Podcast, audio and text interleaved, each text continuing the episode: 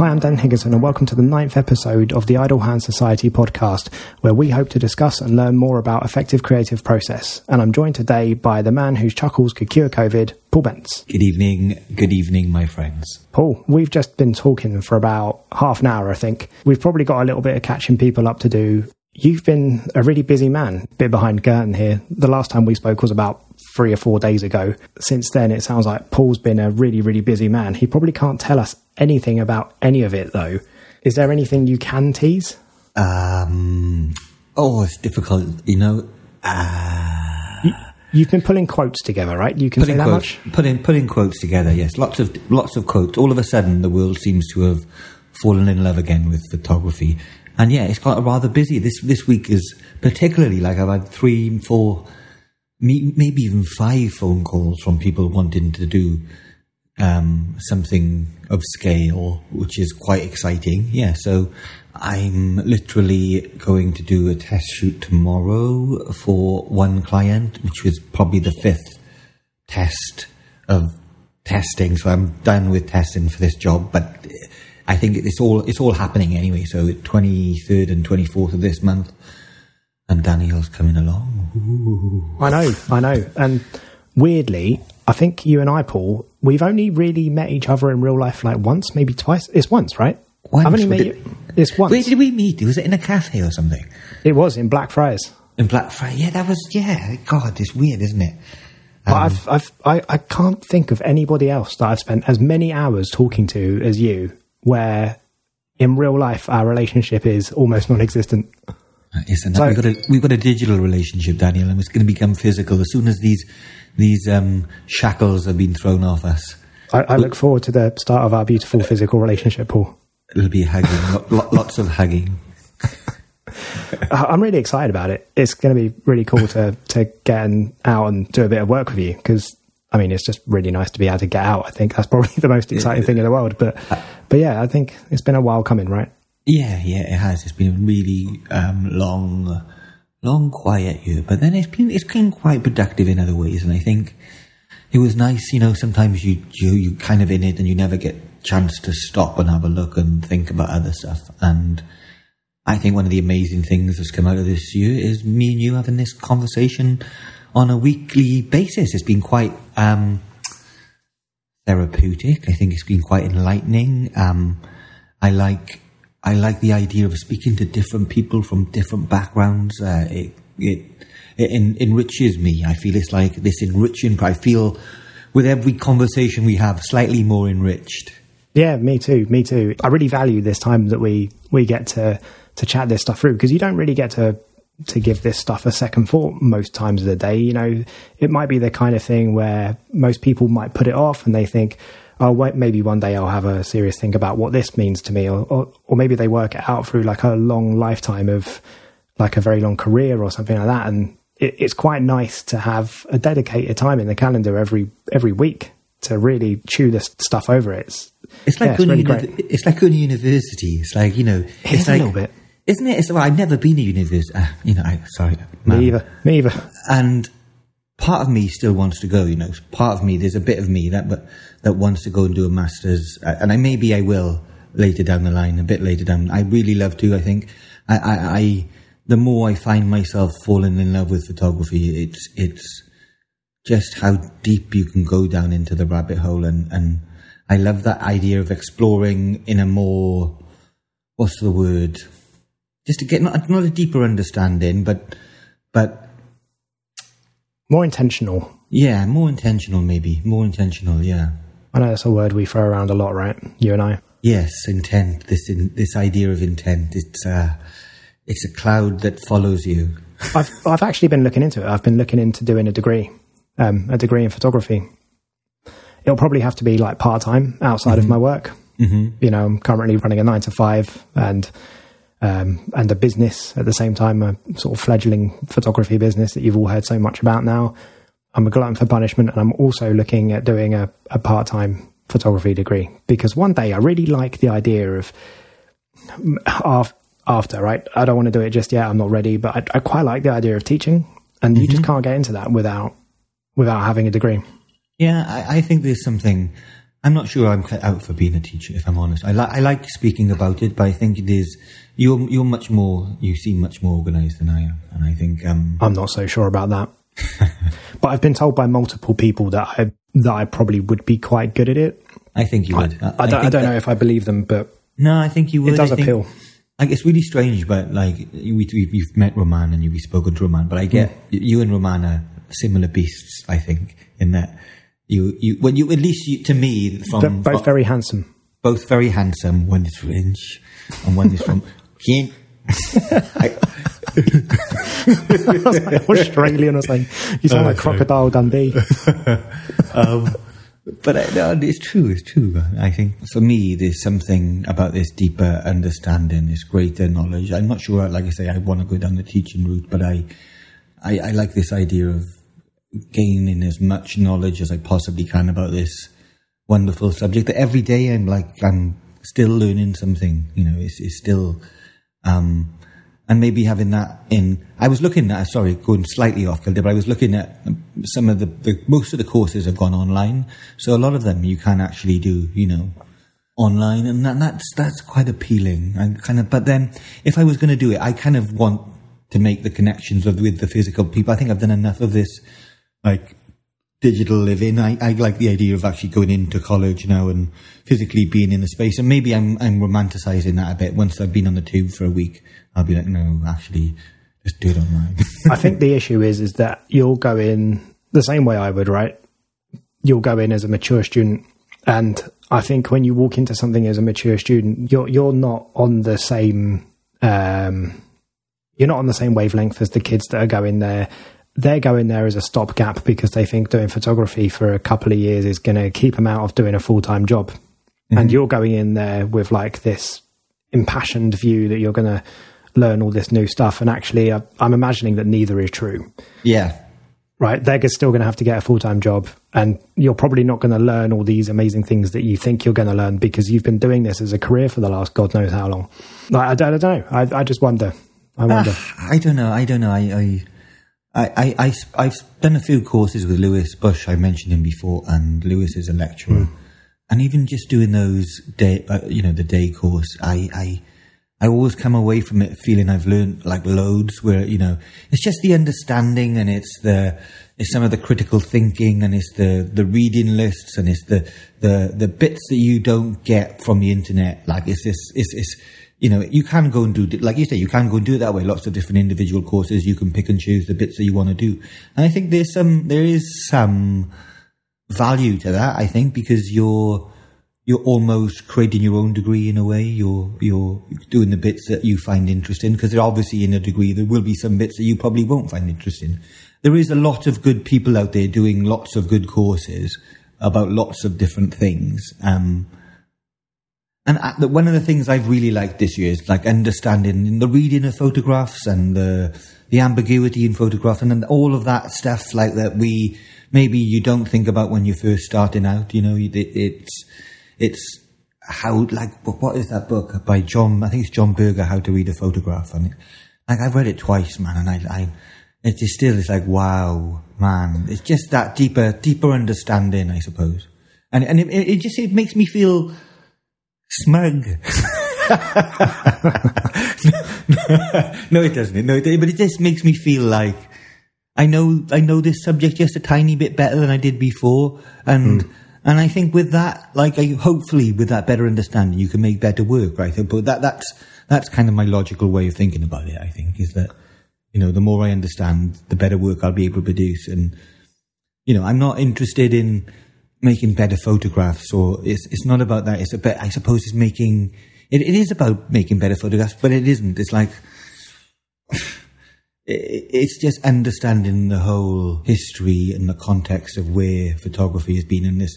And I've been reading a lot about the colonial gaze and white man's gaze and all of these different gazes. There's a lot, like if you're in the trendy world, they talk about gazes a lot and how, you know, how important the gaze is. And I, I never thought about it, but the more I read about it, it's, it does, obviously, you know, we all come from, well, we don't all come from, but there's a lot of white colonial ism and our, our past and our history and how that makes me as a white man take pictures. I think it's, in, it's, it's something that as a Welsh boy growing up in the valleys, I never thought I'd be thinking about. But it, it is. It's like something I really kind of it interests me. It, it does. It makes me want to delve deeper, um, and that's why the degree has always been something that's it's there. It's in the background. It's something that I think I will do one day, but.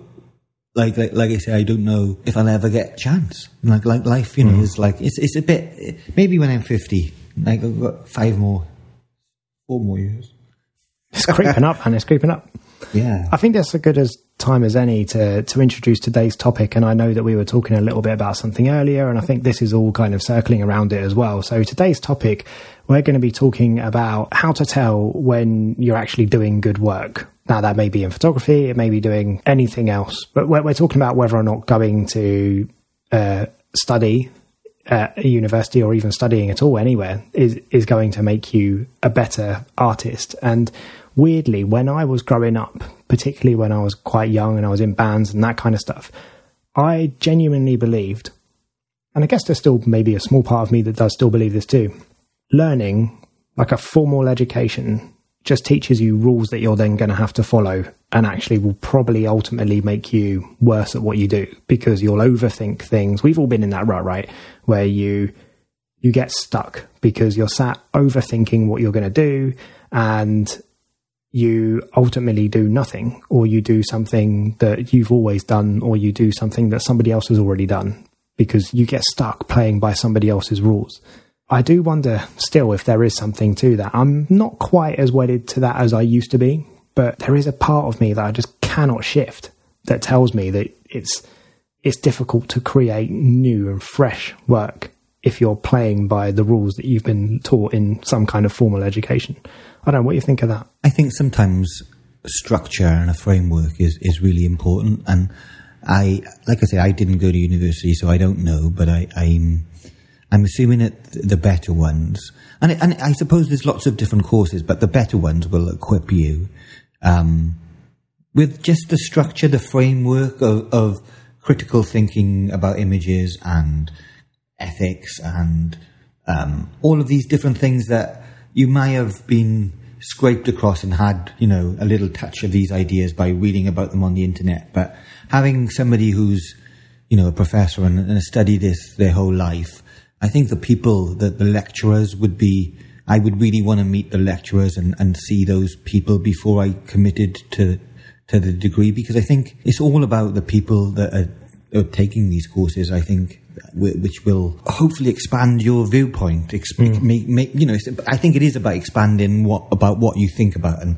and my small mind definitely open to being kind of catapulted by somebody who's passionate and in love with the subject and knows, you know, has read deeply about it. And I think you can only gain from that because by just their influences and picking off, you know, they'll, they'll give you reading lists and influences and videos. And there's lots of different things that you get that you you as an individual via googling just not ever going to get to i don't think. I think so there is there is some benefit of having a structure. I i do think that photography is one of those subjects where you can learn the everything technical yourself everything absolutely everything down you don't need anybody to teach you how to use a camera how to take a picture how to set any of that rubbish. I think it's the same with all art forms, right?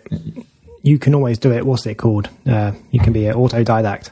You can yes. you can teach yourself. Absolutely, and I think photography definitely I think is one of those those areas. And but I but I maybe you plateau right. There's you can you can learn all the technical stuff. You can learn the lighting, but how do you make a good photograph? Like how do you what what are the what, what is the bits that put together to make a good photograph? And the thing that I always come back to, you don't make a good photograph. You you you try and capture. It's the emotion, isn't it? It's it's you're trying to make somebody feel something. So a good song, a good book, uh, a good photograph, all of these things, the ones that that kind of do magic or make you feel good, are the ones that can tap into that emotion really well. They have this these access points. And like you say, not not every song, like if you you know, not every song, not every book, not every photograph you're going to relate to, but when you do hit that book that you know you think, oh my god, this guy knows what I'm thinking, or you can relate to those pictures, and you think, absolutely, You know, it, it, it bam, it goes off, doesn't it? And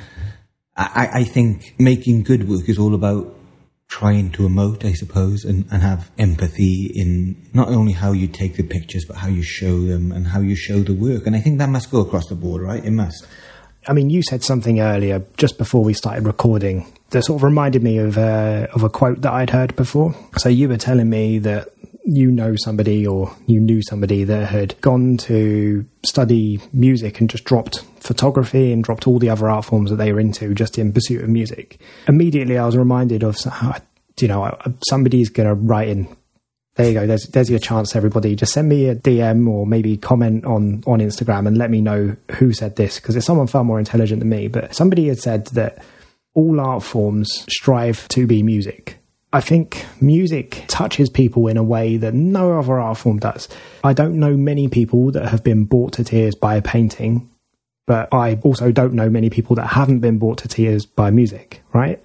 It, it's, it's there. It's this like ever present thing that at every stage of your life, there's, there's like a song that reminds you of this, or this is the thing you were listening to when that happened. And it can be good or it could be bad or it can be a cathartic thing that you listen to to get you through a tough time, or it can be this joyous thing that you celebrated to. No other art form does that. Do you know what I mean? Not even close, right? And and, and I, I, sometimes think about that when I'm out, and I, I, I, if you can take photos like a piece of music, it would be wonderful.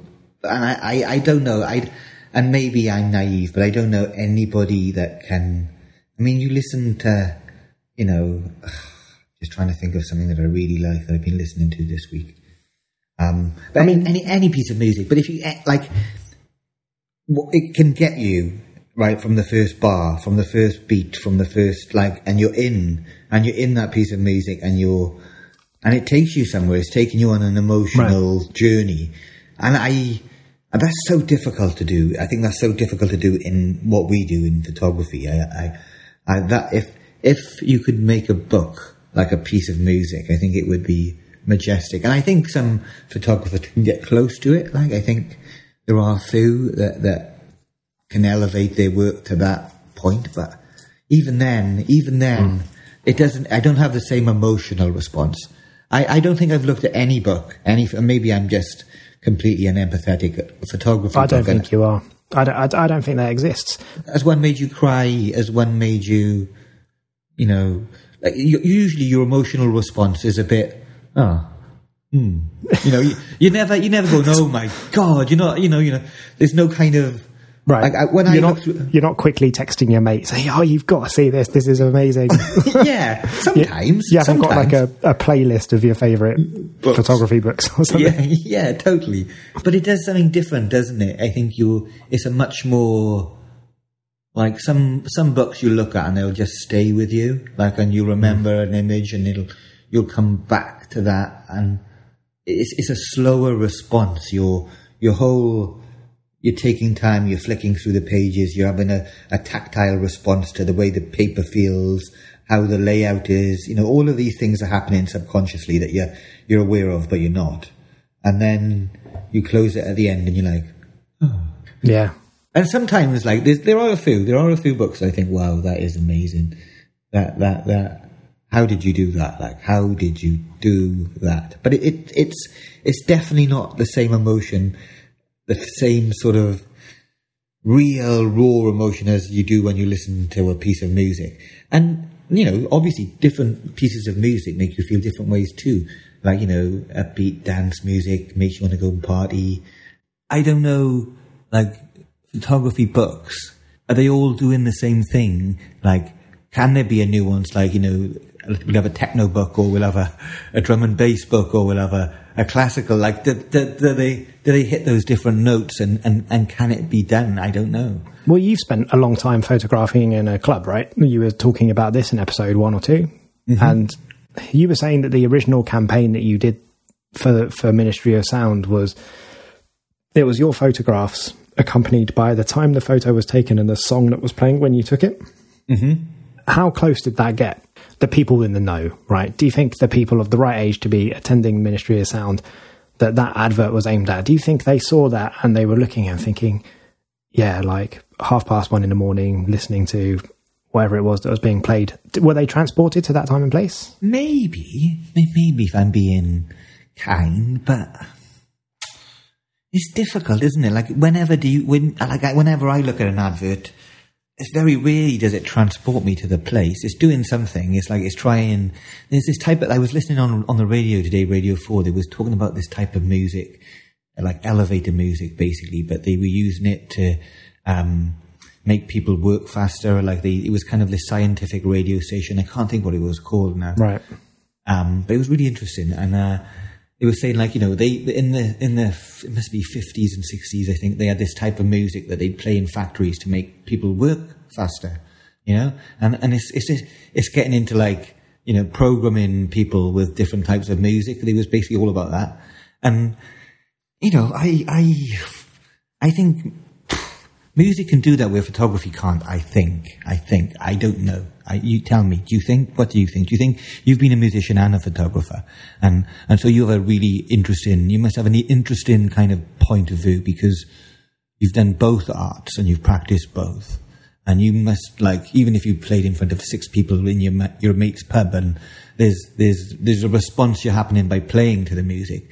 Um, and playing to a crowd where you don't there is you don't get that feedback from You you don't you don't. I, I've I've done both. Right. I've played to one person in a bar before, where there was literally six people in my band, and there's like one person out in front of you, and that one person is the sound guy. I've I've done that. That was interesting. Um, and I've also played to. I don't know. I don't know what the biggest crowd I've ever played to, but we we did a support. But oh god, am I going to mention this? I feel like I want to cut this out afterwards. come on come on I once supported Wheatus. Do you remember Wheatus? yes yes wow that's pretty cool isn't it No, my soul is dying a little bit even thinking about it. But we supported that anyway. Like, so it wasn't us. We didn't bring in a crowd, but they had a pretty big crowd for the for the venue. It was a small, very very small venue. For those that know, it was the Forum in Tunbridge Wells. It's literally used to be a public toilet, so you can imagine what the size of the venue is like. And it was fucking rammed. They were over capacity. That that place was illegal. If if the old bill would come down that night, they would have been shut down. but it was it was a fairly good crowd. I think I've played to bigger crowds than that, but I can't off the top of my head. That's the one that jumps to mind. And having done both of those things, you're right. There is like an energy that you feed from, and I don't know that there's many art forms where you can feed off of people in front of you. I guess that if you work in a theatre, if you're like an actor or something, maybe you can do that. mm-hmm. A musician. And then I don't know I- who, who else gets to do that. Who else gets to feed off of the energy in front of them? comedians maybe Yeah, you know but but people who, who perform live to a live crowd right it must it must be a similar feeling whether you're a musician an actor or I'll tell you, it's totally different. It's totally different to the feeling you get from, I don't know, let's say, for example, I put out an image now and everybody listening, which I'm in, I'm going to guess is in the region of maybe a couple of hundred people, right? Maybe that might be close to one of the larger audiences I played in front of because I wasn't very popular. But the feeling that I would get from showing everybody that image that I'd taken or if I'd painted something like that's a different feeling. You're not responding to what the audience is giving you. At the point that you're at a gig or something, the audience is they're part of the performance in a way that it wouldn't ever be like that if if you if you did an exhibition, right? I've never done an exhibition, but let's say for example you do like a nice big exhibition and there's a few hundred people there and they're all milling around and drinking champagne and eating hors d'oeuvres or whatever they're doing and they're looking at your work i'm sweating you're you're sweating thinking about it. But but you're not performing in the same way, right? You might be milling around with your little finger out while you're drip, sipping on your champagne. You go, oh yes, oh very nice, really nice to meet you. Uh, it's all bloody good, you know, being a bit of a toff, but it's not the same. I don't No. think that kind of performance is because you've done the work already. You're not Yeah, feeding yeah. off of their energy. You're just schmoozing. You're just showing them the, the stuff that you've done over the last. I, I, I, I the, part of me always wanted to be, you know, lead singer in a band, going a bit crazy. I, I kind of would have loved it, I think, but then, then again, I can't sing, so, um, unfortunately, uh, that was never going to be an option. Neither could John Lydon, but he's still a fucking hero. True, true, very true, very true. Um, I, I suppose you could being a bit of a punk rocker, none of you could sing, could you? Do? Do you know what? Actually, I've been in a lot of different bands, But the last band that was out playing, we had two vocalists, and we didn't split up on the best of terms, but actually, they were both bloody good. They were both bloody good. Mm. One of them was better than the other, but I'm not going to tell you which one. So let's let's go. Let's talk about you and your photos a minute. So I'm going to give you kind of a hypothetical situation. You you've just been out, right? You've been maybe walking the street for a day, Yeah. and you come back and you've got a set of images that you've just shot. How, how do you find your good images? What does Daniel? What do you see to say? Okay, I'm going to keep that one. I'm going to keep that one. I'm going to keep that one. That one's gone. That's crap. That's crap. Is what what is your like criteria? I suppose. What is your evaluation process when you're looking at an image? Okay. Talk me through it. So, part of my evaluation process, which I don't want to skate over because I feel like it's kind of important, I'll probably look at them because I'm curious and I'm on the train home, right? And I will probably skip through them on the back of my camera because I can. If I wasn't shooting film, then I'll, I'll probably look through, but only because I find the back of my camera infinitely more interesting than my phone. So that's probably the only time I look through it for a while. I might get it home, I might back up the images, but I'm not going to do anything with them for a while, like maybe a month, sometimes longer. Right, so that's the first thing is there's time. I, I don't want to look at them while they're still fresh in my mind. I don't want any emotional attachment to the ones that I think were good because I worked hard for them. hmm Sounding like a professional already. Come on, keep coming. Again, I'm going to caveat this with anybody that's seen my street photography knows that it, all the images are a hot mess. None of them are particularly good. So I don't uh, really feel like I've got any wisdom to give you. But, No, no, but, but I- this, this I- is my process. The, you, every time we speak about your work, all you do is put yourself down, Daniel. And today, today is let's not put Daniel down day. Yay! Okay, well, let- let's imagine let's imagine that I'm happy with some stuff, right? Yeah, okay. You found Uh, some great. You found a keeper. You're In looking at it. right, this is this is another point worth making. While there is stuff that I've posted to Instagram, there's probably only about two or three images that I've ever taken on the streets that I've been happy with. That's ever. interesting. That's interesting. That's interesting. You must be like, you must have a set where you've got like thousands of photos in your Lightroom camera, Uh-huh. and you're going, no, no, no, Yeah, yeah, no. yeah. You've only got three three images you've ever kept, have you? I suppose it cuts down on hard uh, disk space and uh, I, up I, costs. unfortunately, I've still got them all. I, I wish I was brutal enough to just delete everything, but I'm not. Me neither. But but no, there's there's not many. I'm imagining you might be in a similar boat, but there's not many I'm truly truly happy with. But let's just go with the ones that are good enough. Okay, so you found you found some good ones. Now now, how are they good? How are they good? Yeah, are they good? that's that's where I'm going. That's where I'm going. so, what I'm looking for in these images, these aren't necessarily images that are good enough to go in a book, but they are good enough to go in like a magazine, right? They're those sorts of images. okay. Right, what I'm looking for is something where when I look at it, it immediately evokes an emotion. You were talking a little bit earlier on, and I want to come back to something you said, but I want to kind of answer your question before I do it. You were talking about abstraction, and I really like abstraction.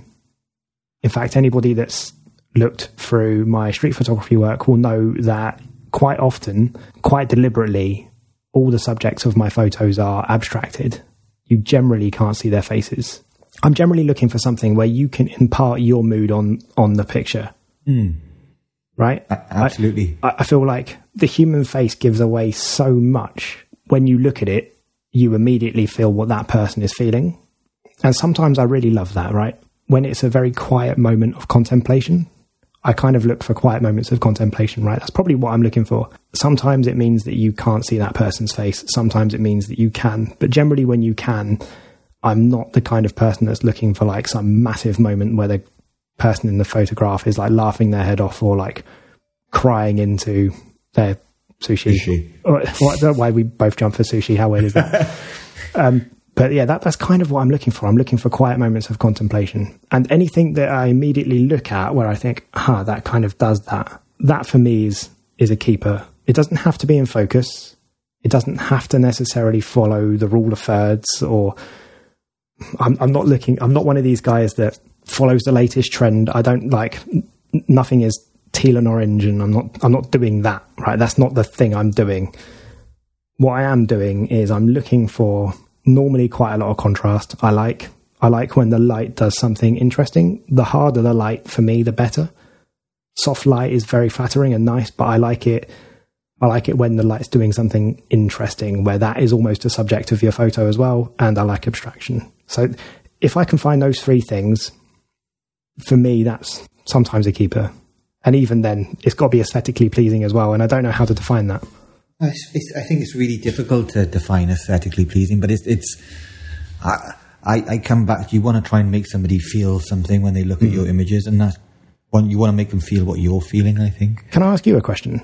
Yeah. Right. So you said earlier on that you were reading um, the book, or you were doing the course, and somebody was talking about abstraction and and and taking things away from from from your work, whether that's photography or whatever. I've noticed.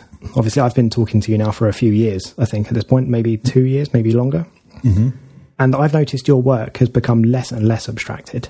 I've noticed your work has become there's more and more context being added into every photograph that I see. There's some there's some detail shots that you you occasionally kind of post on Instagram that maybe don't fall into that category, but every photograph of a person seems to get less and less ab- abstracted. Do you know what I mean? So if, if I look back at your, you're really helpful actually because you've labelled all of your all of your um, projects. So you've got a project called Details or something. Have I? Um, that's a really good point. I haven't looked at my website for ages. I need to update it. I did. I think I. I think I, I removed a few bits and. So your project that you named Details and that's just what you were labeling things on Instagram, right? So maybe yeah. it wasn't on your website. Yeah, yeah, yeah. Was was all stuff that looks like it was probably taken with a fairly long lens, and mm-hmm. it's like snippets of people. So it might be somebody's feet, it might be. Mm-hmm. It might be a real close up of somebody eating something, but mm-hmm. but it was all very abstracted work. You could tell mm-hmm. what you were looking at. It mm-hmm. wasn't that abstracted, but there was something missing that you had to fill in yourself. Mm-hmm. Now, when I look at your portraits, they're deliberate Mm-hmm. I'm not saying they're worse. I'm not saying they're better. I'm saying that now they seem deliberate. Now you've you've seen Bob walking down the street. You say, "Hi, Bob. I really like the cut of your jib." That's something I can imagine you saying to Bob. Um, and then you pose Bob on a bridge, and he's skipping, or or maybe he's a guy and he's wearing loads of high vis stuff. But mm-hmm. like, you get a sense of who that person is, where the other stuff was way way more abstracted. This comes back to this idea about how how do how do I show people who I am in my photographs? I suppose, and like we we're we're obviously each one of us has multitudes of you know we're not we're not we can be happy we can be sad we can be angry and we're not we're not one just simple human being with just you know I'm happy happy and I'll just show you pictures of sunsets or something. But I think because we're complex human beings and and trying to like I'm, I'm just trying to understand the world of myself through my images and sometimes you know the world is really complicated and it's a really like it's a shit world let's be honest. Like i i i i think we sometimes I, I fear for my children and i think my god the environment is only going to get worse. There's we the population is going to explode. There's going to be people fighting for water. There's going to be famine. I like like if I look into the future, but like not too far, and I don't have to be too much of a you know a futurist to understand what's coming. Um, is this Maloquius, Paul? This this this isn't happy, Paul. but but but I think I think there, there's there's darkness and light all around us. There's happiness and there's sadness, and and trying to get those nuances across in your work and also show who you are is really is really a challenging thing to do. And I suppose in the in the, the, the, the like the less the more abstracted stuff. So when I shot details of people, what my, the question I was asking myself is how much of a person can I show you before you make a judgment. And what judgment are you making when you look at those images? Like even when it's just maybe a, somebody's bag or their socks or you know and you're instantly you're making a judgment. You're you're building this picture. You're filling in those gaps yourself. Mm. and I, I find that that's really quite interesting. I think um, Mimi Mollica um, I think we talked about him last week with but he's basically done a project similar to that kind of where he's showing details. And I think the interesting thing is that it does. You you you you instantly begin to build a picture of somebody, but in those photographs, I'm not sure if you would ever get like if if I showed you like maybe thirty of those detailed pictures, would you get anything of who I was as a person? Maybe, maybe you would. And I think so. Uh, Yeah? that I think that was the first work I saw of yours where I was immediately attracted to it, and I think that's how we started talking. Mm-hmm. Is I think maybe I was leaving little fanboy comments on on those photos. I, I would take a I would take that book in a heartbeat, Paul. In fact, I would swap money for a, a giant one of those prints to hang behind me. you can. I'm gonna. That's yours. You can come and choose. We can do it, you mate. That's. I think so I know the one. I think I know the one. It's the it's like a lady or a girl or something with a red dress, and it's like the corner. I mean, Yeah. yeah, that's that's probably the one. So when I've been shooting this River Wandle project and uh, trying trying to get emotions into inanimate objects, you know, where it may be just a newspaper on the floor or uh, a, a broken bottle, like, like it could be anything, or just light or flowers or like that's that's I've been that's what's been really interesting to me this year is I know the portraits I can pretty much do that stuff. Like I don't worry about I can I think I can take a candid portraiture I could take a you know a much more methodical documentary style portrait um, I I don't worry about that I I, I think the, the more you do those kind of where you stop in and, and you're posing people the better you get at it. Again, it's like you, the more you do, and, and I think sometimes you get, like I, I, there's days I go out and I don't, I can't be bothered. I'm like, oh my God, please don't make me take any more pictures of people where I have to stop them and talk to them. And I'm like, ah, but there's other days when I'm like, yeah, come on, I'm going to do it today. I'm feeling quite positive. And what I'm trying to say is though, on the, on the, maybe the not so optimistic days when I'm not feeling so positive, I, I might go and shoot more abstract things. But that, those, what, what I've been looking at this week is in, in those moments where they're not so optimistic, does, does that translate into the photographs as well? And I think it does. I think actually, like, and that's what I was saying about multitudes of your personality. Your, you know, your, like, I, I might come across as quite an optimistic and fun-loving guy, but there's moments of, you know, darkness and You're human, right? yeah, absolutely. And I think that's that's what I'm trying to get across. I suppose. in I'm I'm fairly convinced that the emotion that you're feeling when you're creating the art doesn't necessarily map onto map onto the work itself. And I guess maybe I should explain that. And I think this is the same. It doesn't matter if you're a songwriter or what. I think if you're good at your craft, you can still capture a moment even if you're not wholly invested in it. Do you know what I mean? mm-hmm, mm-hmm. you could still probably write a fairly happy song, even if you're a miserable git. yeah, for sure, definitely. And I, I think you could do it convincingly as well. I reckon you could go out and you could take gentle photographs on your most testosterone filled angry days. And I still think you could do that justice because it's now part of your your muscle memory, the way you think, the way you see things. And I, I, I think they would still look convincing. Convincing enough even that when you looked back at them in a number of weeks' time, I don't know. Well, I want to I want to flip the question you asked me a minute ago, and I want to ask you the same thing. Um, but whatever your process is, you could probably do it in such a way that you could almost convince yourself that that's what you were feeling at the time, just because that's how that work makes you feel now. Yeah, that's true. That's really true. I, I think, and and sometimes when you're making the work, you're not you're not thinking about how you're feeling at that moment in time. You know, you know, I might have had an argument with the wife, and she's pissed me off, and I'm like, okay, I'm going out. I'm just got to get out of the house, and I pick up my camera, and I'm just making work, and I'm not thinking about when I've gone and I've left the door, and I'm looking for pictures, and I'm, I'm just wandering um, aimlessly.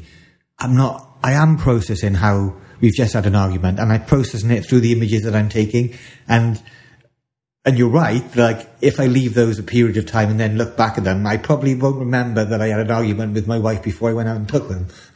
Yeah, But, but I, but I do, but I do think that there's some skill. Like, n- the more we talk about it, and, and the more like helpful I find it, is that the skill is taking the pictures with emotion, right? So whether that is a doorknob or two old grannies sitting on a doorstep smoking cigars, right? Your the, the job is the same. Try to try and convey how you're feeling.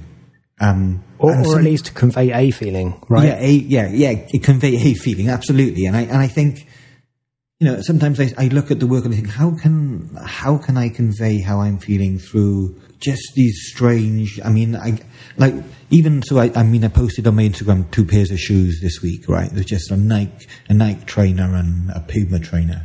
They were totally different shoes as well, right? I've seen Totally. this. They're like a what was it called? Uh, two images, like a diptych. Is that what Yeah, it's called? yeah. Right. So it, and it's it's on the same post, right? It's on a carousel on Instagram, and it looks like you've just found random abandoned shoes, but you photographed them in the same way. Yeah, and, and, and I did. And I, what was interesting to me was, like, why is there only one shoe?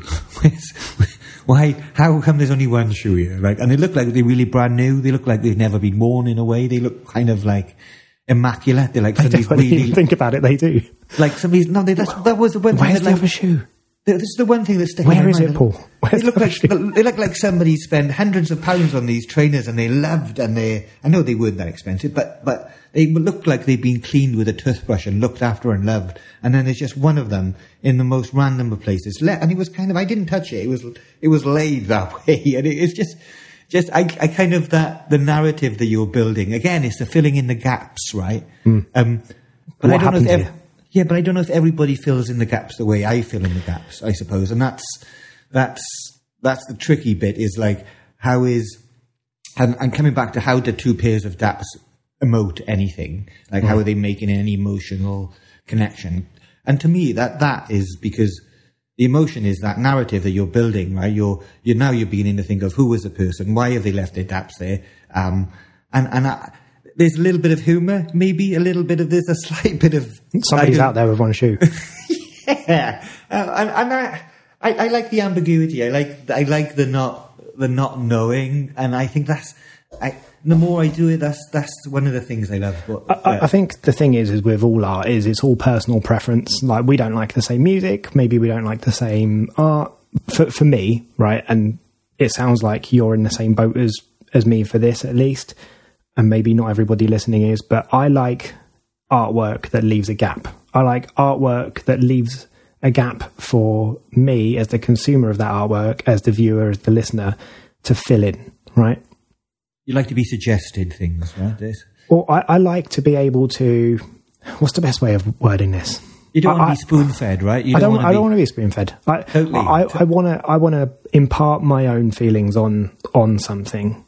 And you want to ask the, the viewer to try and interpret what you're feeling as well as a viewer, right? You. I don't imagine- care. I don't care. And it, it was. This, it's the same with my music, right? I don't care what other people think of my work. What I care about is if they think about my work. that's that's great, but, it's it is it is. I suppose uh, uh, it's true though. But like like uh, I suppose truthfully, only you, the photographer who's taken those pictures, can truly know what you were feeling at the time you took the picture. And even if you ask most photographers to tell me how they were feeling when they took X, Y, or Z picture five five years ago, I'm sure most most on the whole maybe won't be able to recall that exact motion. Maybe some will, and I think you you know if they were special photographs, maybe. Um, But it, it it it dissipates and they change, don't they? Photos change over time. Like they don't they, like they don't stay the same. The photo that I took of a tree a year ago may may mean something to me differently in, in five years, or I might Right, feel right. differently about that tree later down the line, right? I think that's what makes a good good work, though. Is it something that does make you think? And for me, at least, this is why I don't really like pop music because, like ninety eight percent of it, of the stuff I've heard at least, is really beige, bland, vanilla, boring shit that doesn't make you think. It's some idiot like singing about how he's happy and he wants the world to know. Like it's fucking boring and it's or how much he loves his girlfriend. And Right, dog. exactly. Uh, yeah, I, I get that, and I think there is, but it, but again, like it's the mainstream stuff, right? And and once you dig past the mainstream and you're you're willing to be a bit of an explorer and an adventurer. Hmm. With, with music, with photography, with everything, once you once you dig a little deeper, that's when it begins in, it becomes interesting. It's when it becomes Right. exciting. It's when it becomes, oh my god, look at that! How the hell did you do that, Terry? You know, it's like, Yeah, and, and yeah. I, that that's that's you know, uh, but we shouldn't we shouldn't um, put our noses up at people who fall in love with pop music, and that's No, no, no. I, I was actually about to jump in and say the exact same thing. Right. I, I, I'm, I'm not. I'm not being some pretentious git sat here going, "Oh, everything mainstream is shit," because it's not. Right. It just isn't. I just. I'm p- painting with a broad brush just to make a fucking point. There's there's plenty of very very famous work out there that is fucking incredible. I don't know. Like listen to Fleetwood Mac, Rumors, fantastic album. About as mainstream as it gets. I don't know how many times that thing went platinum, and it's fucking incredible, right? So again, I'm, I'm not, I'm not. I've been you know. listening to a lot of Leftfield this week, and, and I never liked Leftfield when they first like came on the scene, but uh, there's some pumping tracks. I've been been really getting into a bit of hardcore this week. um, I I Okay. think go on, Dan, go I, on. I'm, I'm conscious that we're probably getting near the, the time that you might have to disappear off. So I'm desperate to ask you the question that you asked me. go on. How how do you know when you've done good work? So let's say let's just take street photography as an example because I know that's a world we both live in. You get home, then what? Um, like like you, I'll I'll try. Sometimes I, I sometimes I'll come home and I'll download the memory card and I'll have a look. But usually, I I just have a pot where I put all my memory cards in that I've used and I leave them there.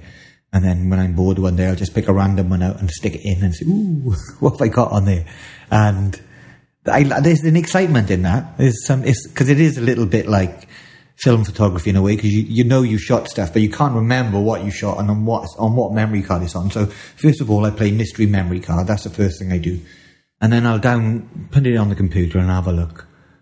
And I'm I'm I'm doing a first really quick scan. So I use Photo Mechanic, so it's really quick. It basically allows you to just look at your files super super quick, and you can basically rate them in that. So I'm just going through, and I'm, the first thing I'm looking for is is there an emotion? That's the question I'm asking. Like, is it making me feel something? And Are you looking at them full screen or are they like thumbnails? Uh, full screen, full screen, Every full image, screen- full screen. Yeah, Right key, five stars. Right key, yeah. zero stars. yeah. And I won't even see. I'll, I'll just, I just star the ones I like. I don't even bother starring the ones I don't like. Basically, Right. So so so the stuff you don't like never even sees sees um, Lightroom, which is a photo editing software. Yeah, right? It, it never even it never even gets in there. Nah, nah. I try not to these days because I, hate having a huge cumbersome. Didn't you say you had like 16 billion photos in your I Lightroom catalog? I, I, I think it was five hundred sixty-two thousand three hundred ninety-one at the moment. And that's just of the stuff that that, Like- that made that made the grade. Yeah, yeah. And there's a lot of there- like. Okay. I, I've I've got much better this year anyway. In, in Uh, all right, all right. Sorry, I was distracting you a little bit. So, so you, you go through Photo Mechanic. What, what is it that catches your eye where you're like five stars? This is an image worth keeping. I, I think like there's a combination of things. Is okay. Technically, the technical things, composition. Is it people? So if it's if it's a portrait or if it's a street with people in, I'm I'm looking like there's no overlaps. So by overlaps, I mean is there a head behind a head or something, or is there something in the frame that is really distracting and it's it's because it's so distracting. I can't crop it out because the, the photo will be too small. Um, Do you know um, Street Max? Have you have you seen this guy on Instagram, Street Max? No, I don't know if I have seen Street Max. He sounds like a lovely man. This is the work's incredible and very very surreal. Um, Okay. Sorry, just what you were saying about having people stood behind people and like composition and pattern and sorry. Yeah, I think I think so. There's basic rules. There's basic rules that I'm giving myself, right? Which, which I don't always follow, but they kind of. When I look at it, is there is there a response of any kind? And every photo you see, there's going to be some response, whether it's a positive or a negative. Like there's going to be an emotional response of some kind, obviously. But I'm looking for the positive ones that make me feel something. That's that, that's my goal. And compositionally, is the is the lighting really good? Like, is is there something about the light that makes elevates the subject to another place?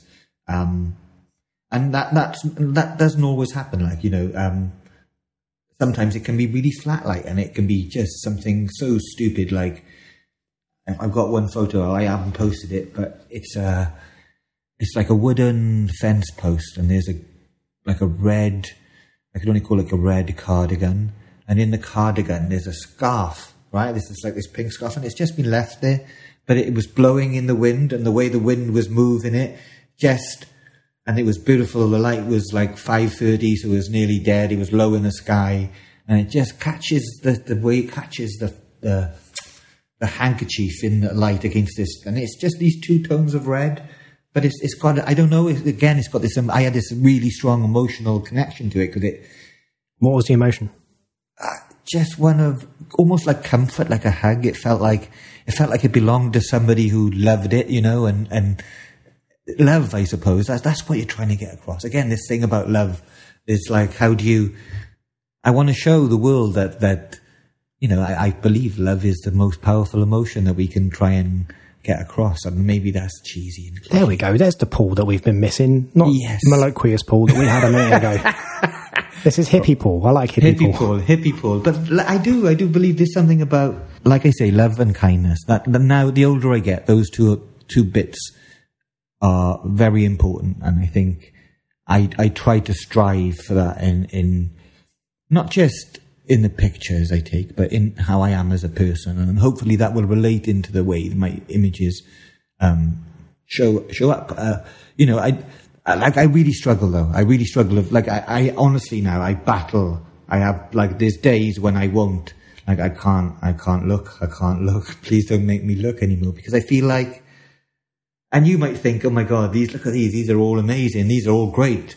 But I, I think every artist, like they trying to like your own work is the hardest thing, isn't it? It's, it's uh, having that subjectivity, objectivity um, about your own work is is especially when you're taking photos of stuff. I, I find that those can very quickly end up being in the snapshot territory, and it's really difficult to get mm-hmm. something compelling when there's nothing to be compelled by. The amount of photos I've seen where somebody has just because it's on film and they think that just taking a photograph on film is amazing and they've posted some inanimate horseshit object just because it's on film and they think it's inspiring because of that and you just look at it and you think it's a fucking snapshot. Like there's nothing. You question these people and you say tell me what it is that you saw when you took that. I, i'm willing to be converted. What have i missed as a viewer? And they come back and they're like i just i'm really glad that i nailed focus and you think are you fucking kidding Stephen Shore's made a career out of it, hasn't he? I mean, let's be fair. Like he's like, if you look, I mean, and, and again, like if you look through Stephen Shore's work, is a good example. Like sometimes you're looking at the photographs and you're going, mm, I don't get this. I, and, and now though, now when I look at it, I just think he's a fucking genius, man. He, you know, he makes an ashtray look fantastic. He can, he can make a street corner look magical. And I, I, I, I don't know I don't know many people that can, like, there's loads of, I suppose this is the thing, isn't it? Is that street photography feels some days very limiting, like you're in this box of tricks that you can pull out and you're looking for, you know, humorous moments or, um, you're just, you're fishing, you're, you're just trying to find something good. But when you push beyond that, um, and I, I, talk about beyond it, but I, I, I, I beyond in, in like inverted commas because I think documentary, street, all these different variations of photography, you're all doing the same thing. You, you don't. I don't go out and think I'm a documentary photographer. I don't go out and think I'm a street photographer. I used I do, to. Do I don't anymore. I don't anymore. I used to feel like I needed some kind of a label to be able to identify myself against, and the older I get, and the the the more into things I get, the more I realize that I rebel against all boxes, rebel against all labels. I don't know um, if it's as as anarchic as re- rebelling against all boxes. I just think I just don't know what I'm doing, and one day I might want to post a picture that I took on top of a mountain, and the next day I might want to post a close up picture I took of a kid running down the street, and I don't really give a fuck what people make of it anymore. Like I don't, I don't feel like I have to be on brand there, there's a consistency to my work that I don't need to explain to people. And if they can't see it, then they can fuck off. Like I don't get, I don't really care, you know. But that's that's important, I think, and I think that's that. I think you should carry that. I, I think that's a really strong way to feel about because by by again, by you having your values and the things that you value,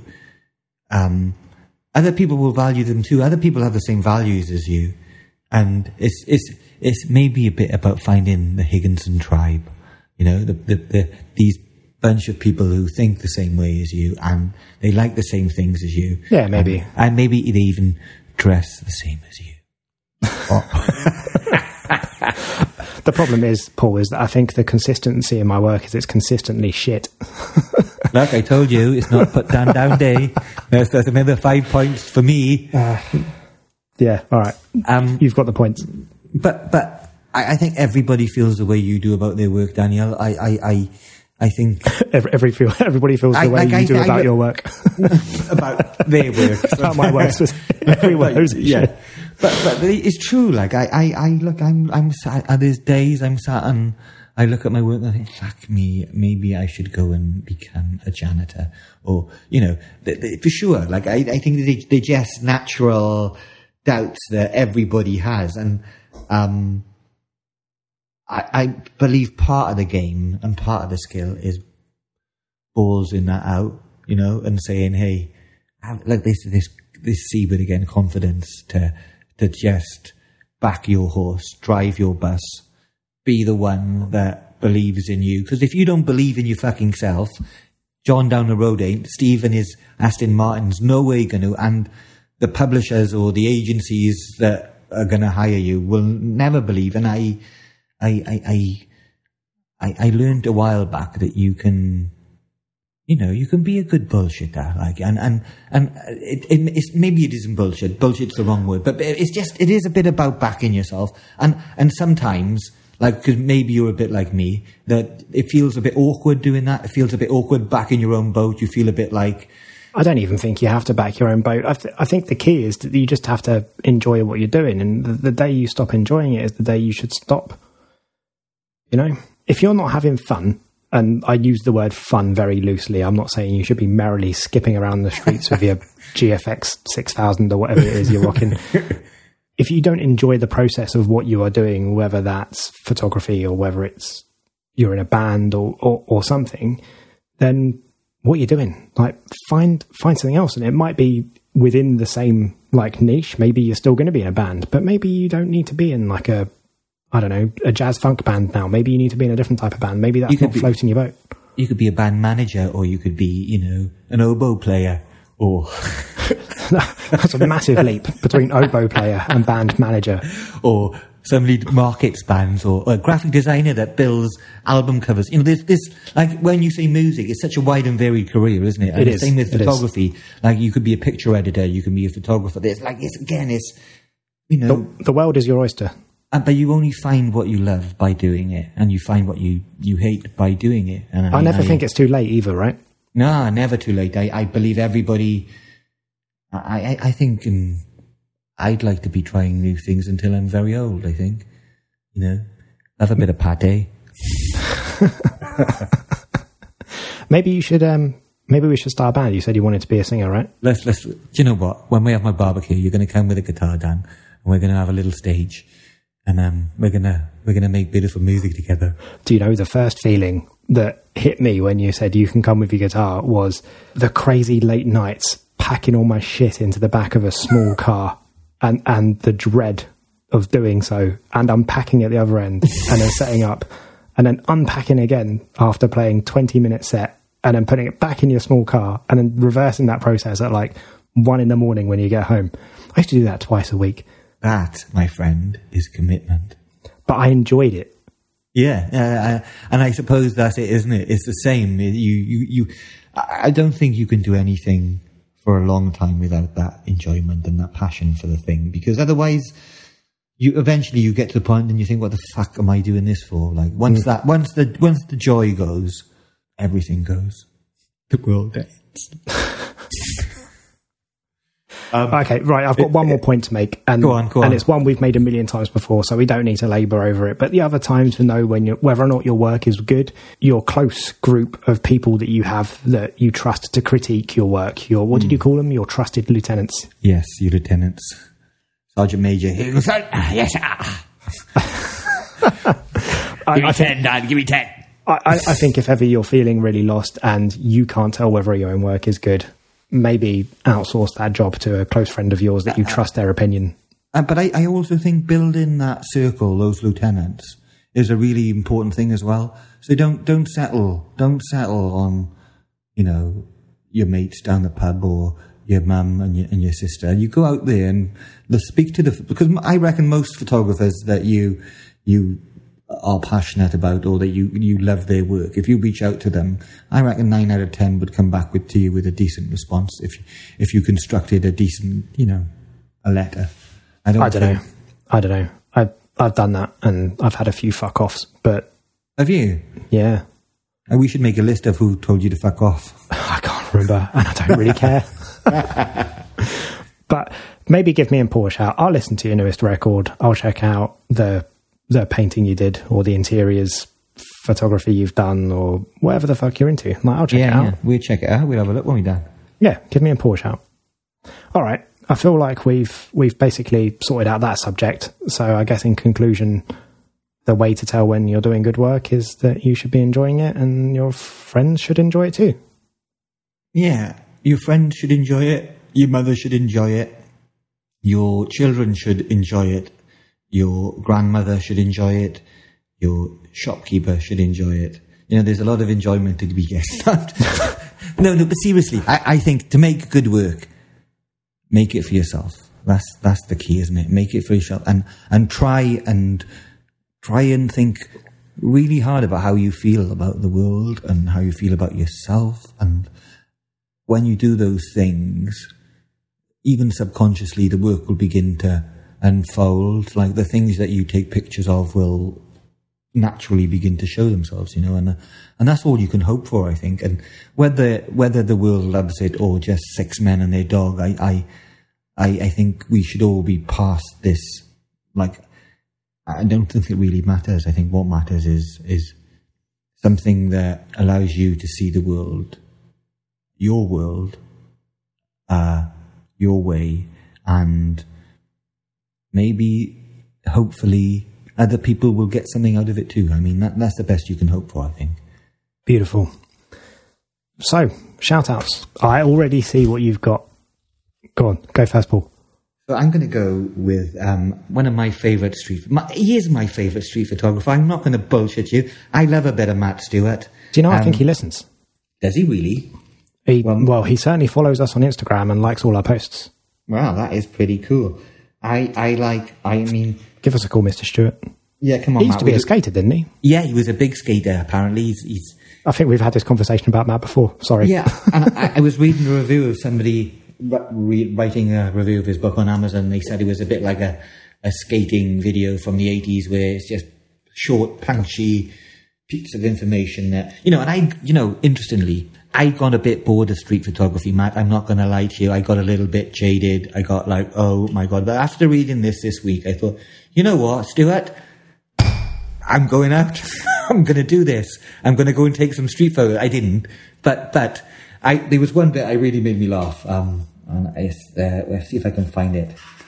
So he, he basically badmouthed these Instagram people that we, we've all loved it. He called them graphic bunnies, I think he called them, you know, people who just take pictures of like silhouettes in graphic little ways. I think it's graphic bunnies he called. I'll, I'll have to come back to you on that maybe. But there was another, where is it? Where is it? I just want to find this bit. Oh, I think I'm a graphic bunny. oh, how depressing is that? Oh, what is it? Where is this? I'm sorry, Matt. I'm really sorry. I don't mean to be a graphic bunny. I'm aspiring to do better. The, the three F's fish, follow, and fuck, basically. Seriously, fuck was the third one. Yeah. What does he mean by that? So Jesus, he's not fucked around. That, that's that's a big page to dedicate to those three words. it basically means holy fuck when you see one of those, you know, one of those moments when there's like somebody with a rabbit head while swallowing a toad, while riding a bike, while bumming your mother. No, sorry. but you know what I mean. You know, though that's I, I. It's really. I just. I read it in about. I don't know a morning. I just not even that long. Just consumed I, consumed it. Yeah, and I. I I came away with a really big smile on my face. I really. Know, oh, it, I need to get a book. It's it's good. It's good. I'll, I'll maybe I can lend it to you. Sorry, Matt, and then you don't have to buy it. no, no, I'll buy it. I'll buy it. Right. It looks No, good. it- it's, cheap. It's, it's cheap in photography book. I mean, it's not a cheap book. It's a good book. It's uh, it's like 15 or 10, 15 quid, something like that. Yeah, it's a good one. It's a good one. Really and it's it. worth it's worth supporting him. I like his work. Yeah, I like his work too. We like you, Matt.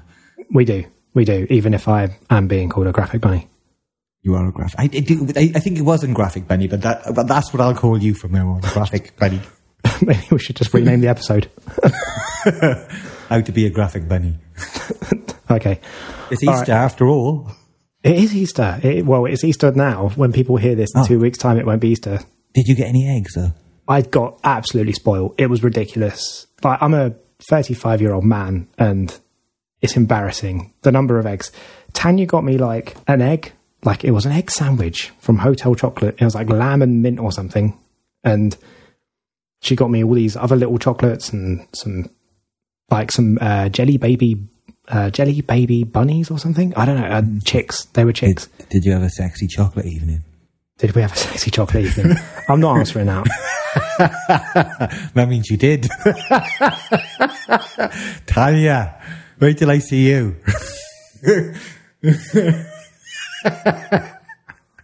chocolate night with Dan Higginson and Tanya. I, I, you can do a lot with melted chocolate, you know. So I've heard. My wife is waving at me to tell me my food is ready. So give me a shout out, Higginson, so I can go and Okay. eat. Speaking of emotive work, my shout out this week is Donna Ferrato. Um, her new book, Holy, in terms of holy shit, I can't believe I had to wait 12 months for this fucking thing to arrive. It, it's amazing. Paul, I don't know if you've seen it, right? But it's in you were saying about like is there any photography that you look at that is truly emotive? This thing's like it's got a feminist theme running through it. Um, it's all about the women in in Donna Ferrato's life or the women that have been around her in her life. And there's some iconic, quite old, well known Donna Ferrato photography in there, and there's some there's some newer stuff as well. And it's it's just really bloody good. Like it actually is emotive. And it's not it's not abstracted in, in the way that I normally. It's very documentary. Um, it's it's really good. I strongly suggest checking out. I was I was just I was thinking of when, when I was said you know that one of those books like this Donna Ferrato book. There's another um, artist, Sian Davey, looking for Alice. Have you seen that work? It's about um, so she's a mother of a Alice is a Down syndrome child, and it's just it's, I think when I when I, don't think, about I've it now, oh, it's, it's again it's when I look at these photos, I, I, I get this level, of this warmth and this kindness and this love from the mum. You know, I, it's really powerful, really powerful stuff. Um, so yeah, that's my final thought for the evening, Daniel. Um, Lovely. Right, I'll put it all in the show notes just for those people that can't be asked to look around. Um, it's probably worth mentioning at this point as well because we are what nine episodes in, and I've I've not really been doing this yet so far. I'm going to start putting affiliate links in the notes.